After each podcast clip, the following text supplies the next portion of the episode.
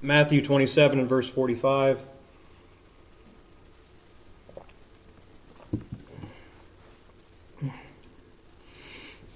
It's all here, the word of the Lord. Now, from the sixth hour, there was darkness over all the land unto the ninth hour. And about the ninth hour, Jesus cried with a loud voice, saying, Eli, Eli, Lama Sabachthani.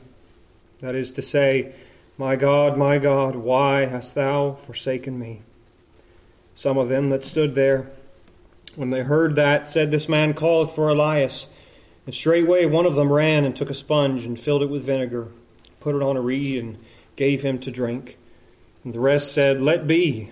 Let us see whether Elias will come to save him. But Jesus, when he had cried again with a loud voice, yielded up the ghost. And behold, the veil of the temple was rent in twain, from the top to the bottom. And the earth did quake, and the rocks rent. Amen. We know the Lord will bless this most sacred portion of His Word. Let us come once more, brief time of prayer. Our gracious God, our Heavenly Father, Lord, we thank Thee that You have brought us to Your house. We have come to learn, we have come to hear Thy Word. We desire to see Christ and His work. That is our request. We pray You would grant it now as we look at this most sacred portion of thy word. In Jesus' name, amen and amen.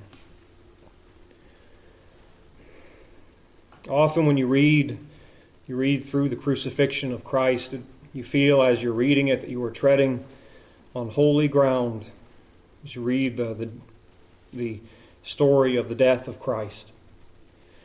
It is one of the darkest and saddest moments in all of human history. For wicked men with wicked hands are crucifying the Son of God. For three hours, a supernatural darkness covers Jesus as he pays the price for our sin.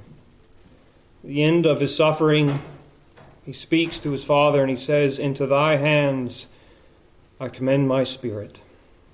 But then, the maker of heaven and earth, dies. But as he dies, many powerful and strange things begin to happen. The ground itself shakes, and the rocks are rent in two as if they are men tearing their clothes in mourning at the death of their Creator. The centurion, a man who had surely seen many die, when he saw the way that Christ died, the way he chose the moment of his death, he said, Truly, this was the Son of God. But nearby in the city, on top of a hill, and through the temple, something else incredible happens. A veil that separated men from the Holy of Holies in the temple a veil that was so heavy it would take 300 men to lift it in place was rent. It was torn in half from the top to the bottom, making a pathway into the holy place where God dwells. That torn veil, it was a message that speaks louder than the shaking of the earth and the rending of the rocks, because it said, that torn veil, the presence the way to the presence of God is now open. And by presence of God, I mean here that you have coming into God's presence for the first time when you were saved, and that presence you can never leave. But also coming into the presence of God when you come to pray or you come to church like we are right now, we have come through the veil to the presence of God, to fellowship with Him. As we gather here today to look at this passage, the Lord is telling you something. He's telling all of us something. He's telling us, I have rent the veil. And understanding what that means is critical for us in our Christian walk, in our life. if we don't grasp what that torn veil means, then we will live like beggars, though we are the son of the king, children of the king. We won't be able to have victory over sin or even to live joyfully unless we understand what that torn veil meant. And the Lord, being our Father, desires us to live before Him joyfully. And so He is showing us that rent veil. That's why I want to preach to you this morning on the veil. Oh, I'm sorry, it's not the morning, it's the afternoon now. But the veil. First place, what was the veil? That's something we have to understand first. I think the best place to understand what the veil was, you have to go back.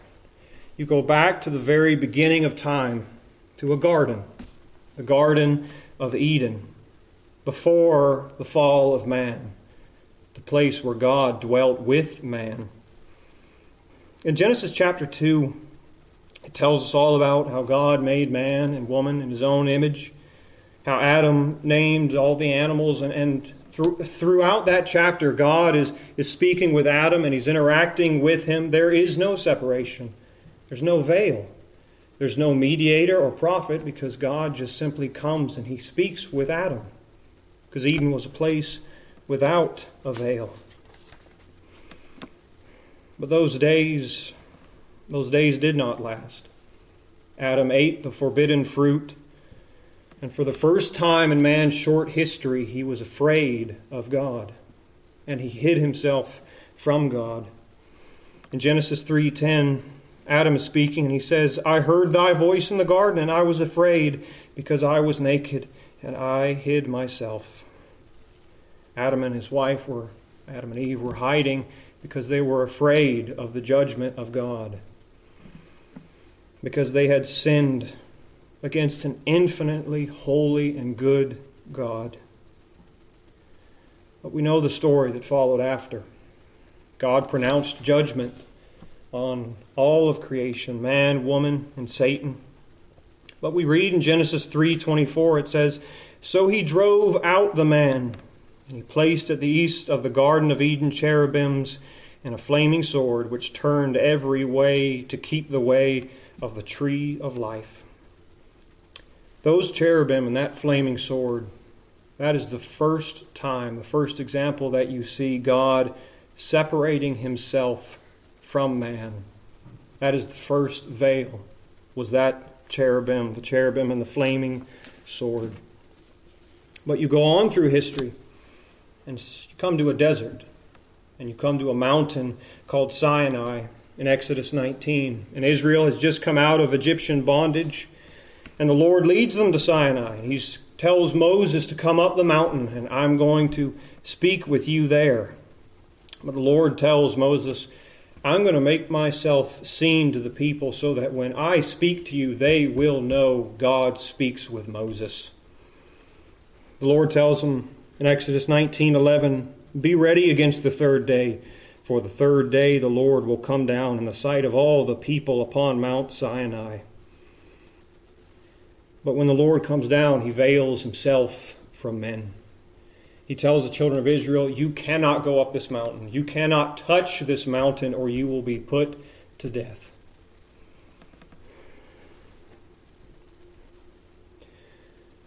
And when the Lord, when that third day comes, over the mountain there's a thick cloud that gathers. There's thunder that is roaring and lightning that is striking, so much so that the people are terrified just by the presence of this storm on top of that mountain. But then it says, The Lord came down upon Mount Sinai on the top of the mountain. And when the Lord came down, he descended on the mountain in a blaze, in a fire. If you've ever seen a bonfire raging and smoke coming up from it, you take that picture of the bonfire, you take a picture of a mountain, and you put that fire on top of that mountain to where it covers all of it in this raging blaze in the clouds and the smoke and the storm that served as a veil because man cannot come to God. And when Moses did go up the mountain, because the Lord chose him to go up and to speak to him, He told him, Go down, charge the people, lest they break through unto the Lord to gaze, and many of them perish. The Lord reiterates again. He says the same thing for the second time. And when the Lord says something twice, it's, it is emphasized. It's like the Lord writing it in bold ink. He's saying, Listen, listen, you can't come up the mountain, or I will slay you. And so the veil on that mountain stood between the people. Before they left that mountain, Moses even asked to see the face of God in Exodus 33. The Lord told him in verse 20, Thou canst not see my face, for there shall no man see me and live. So even though Moses went up the mountain, he did not see the full face of God. The Lord did show him something of his glory, but the Lord veiled his full glory from Moses. And you remember what happened when Moses came down from that mountain? His face shone with the glory of the Lord. And what did they put on Moses' face so that they wouldn't have to look at the glory of the Lord constantly?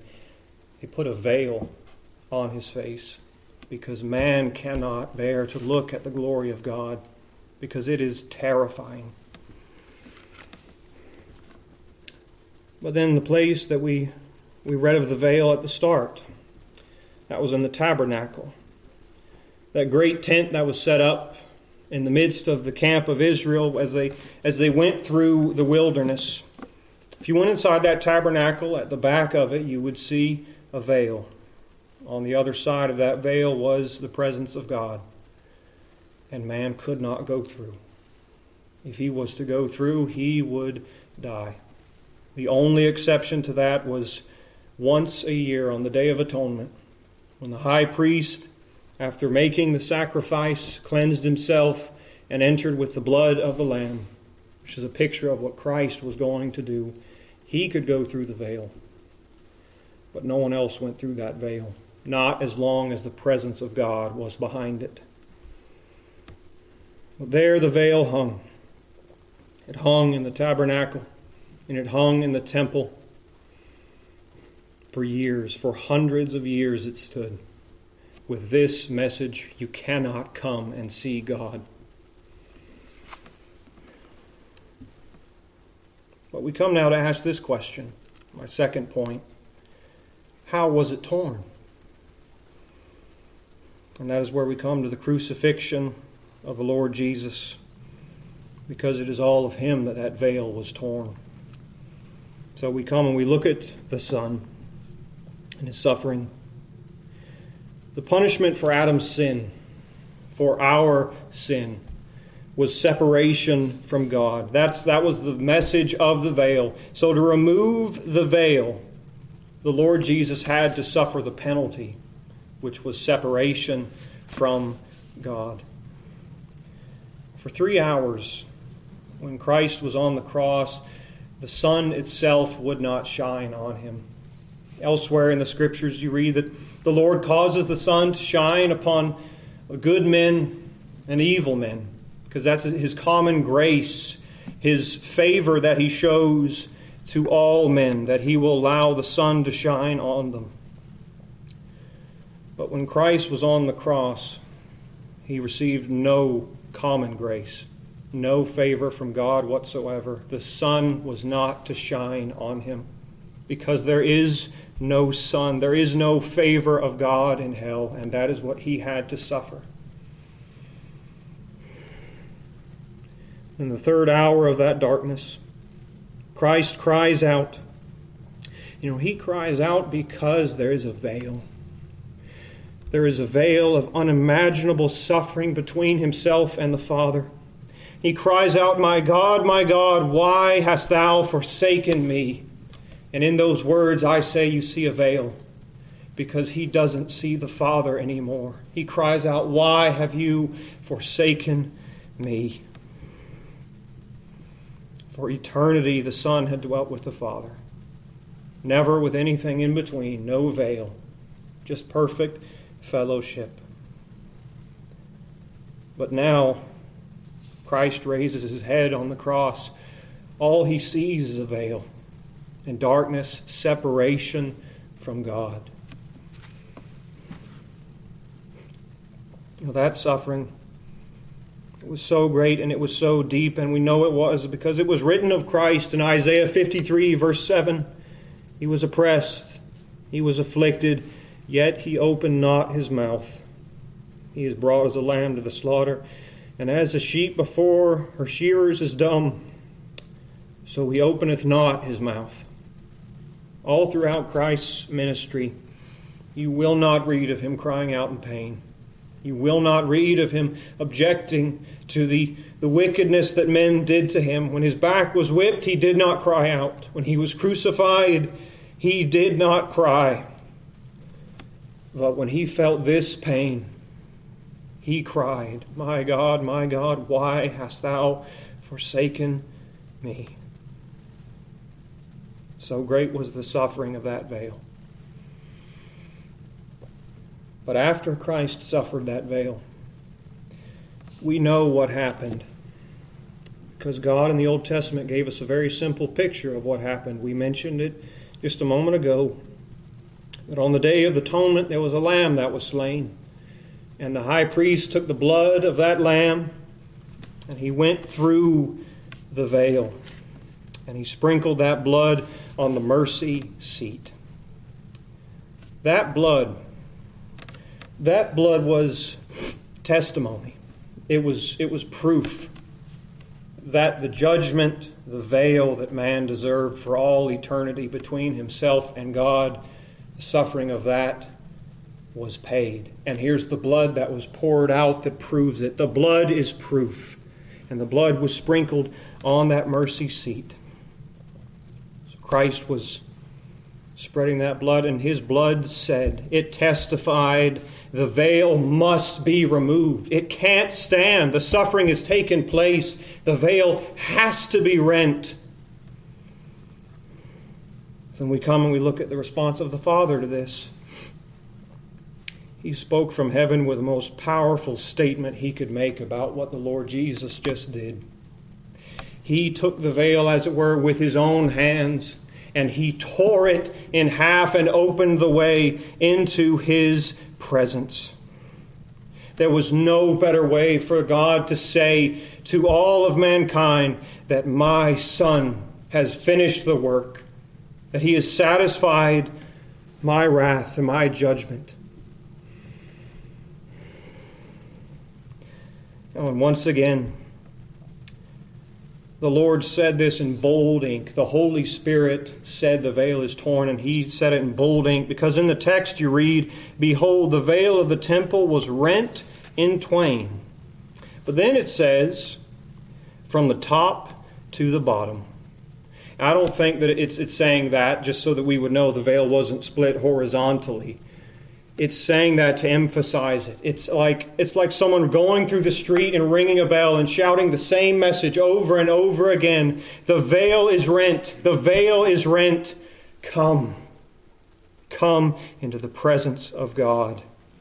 What Adam lost has been regained by Christ. Come.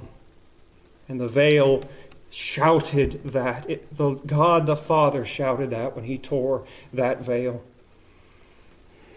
And because God was the one that tore that veil, it's God that is making an invitation to sinners and to saints come. Come into my presence for the first time in your life and be saved. You'll never go away from my presence. Come, Christian, come into my presence. I've torn the veil. This is Christ said when he was on the earth, Come unto me, all ye that labor and are heavy laden, and I will give you rest. And now at the end of his life, the Father calls out with him, Come unto me. Come.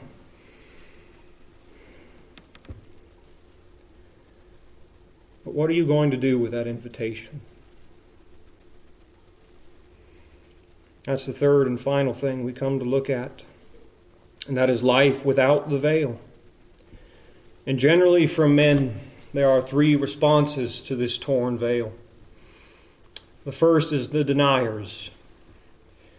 It's no stretch of the imagination to, to see that the Jews, most likely after the veil was torn, either stitched up the veil or they got rid of that one and they put a new one in because they had to have the veil to continue their temple worship. And because temple worship continued, That means they put another veil up. So they were saying their reply to God, emphasizing and shouting out, The veil is rent. The Jews said, No. The veil is not rent. The way is still shut, and you cannot come in. And for 2,000 years, the Jews have said the exact same thing the veil is not torn. Keep their list of laws, keep their works, and, and you'll get in, you'll buy, you'll have your way into the veil. But they call God a liar. As Christ, he said of them, Ye shut up the kingdom of the kingdom of heaven against men. For ye neither go in yourselves, you don't go through the veil, neither suffer ye them that are entering to go in. You won't let others go in. You won't let others even hear that the veil was torn. They're not the only ones that have tried to seal that veil. The Catholic Church that rose in the days of the early church, they sealed the veil. They said that you have righteousness that is given to you when you're saved. It's, it's infused into your person, but then you have to work with it. You have to buy your way through the veil because they closed the veil. They believe they did. And anyone, by any name, if they come preaching any message that mixes your works in with salvation, with justification, they are closing the veil that God says, I have opened. And there's a new, a new thing. It's not so new under the sun. If you hear this term, if you're reading a book or listening to anything, a podcast or anything on the radio, and you hear the term final justification, it is a new teaching that yes, you are justified here on earth, but you get your final and official justification in heaven. That is a closing of the veil, and it is wrong.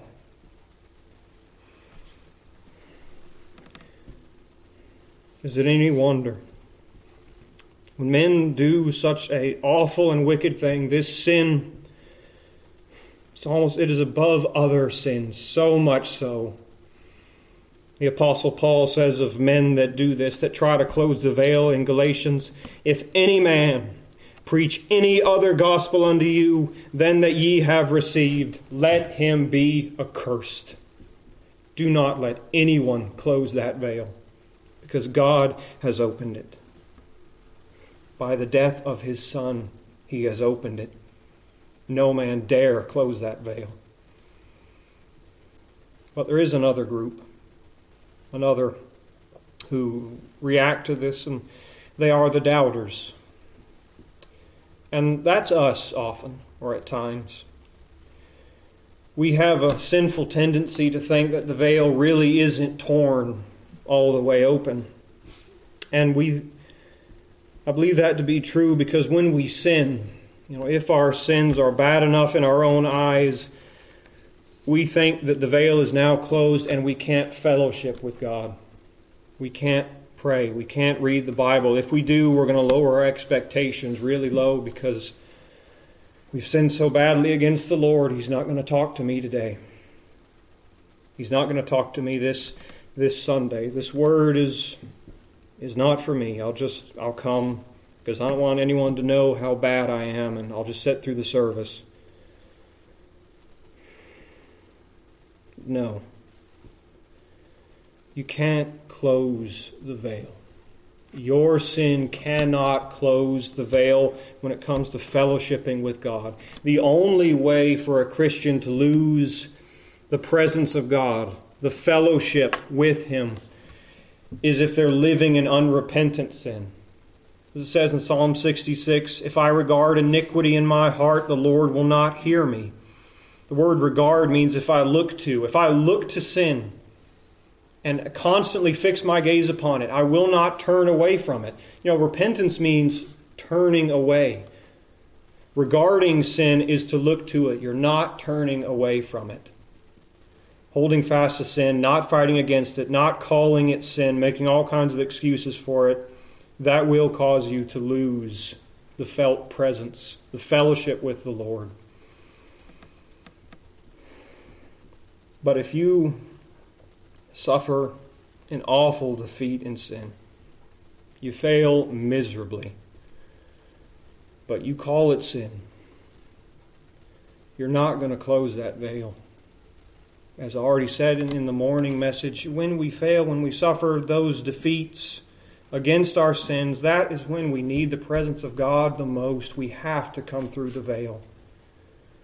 So many people, I fear, are stuck or they're trapped in their sin because they think that they can't go through the veil anymore, that they feel trapped in their sin and that the Lord will just give up, that the Lord has given up on them. No, you can't close the veil because the hands of God have opened it. With this third and final, this final group, will come to a close. And these are the partakers. The veil is torn. On the other side of that veil, you will find God the Father and his Son. And they call to us and they say, Come. Come and fellowship with us. Come and enter into our presence. In Hebrews, it says, Having therefore, brethren, boldness to enter into the holiest by the blood of Jesus. The word boldness there means confidence.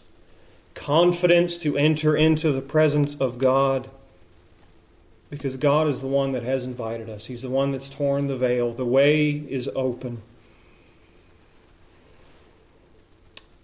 So if you have your devotional tomorrow morning and you open your Bible and you go to read the Lord's Word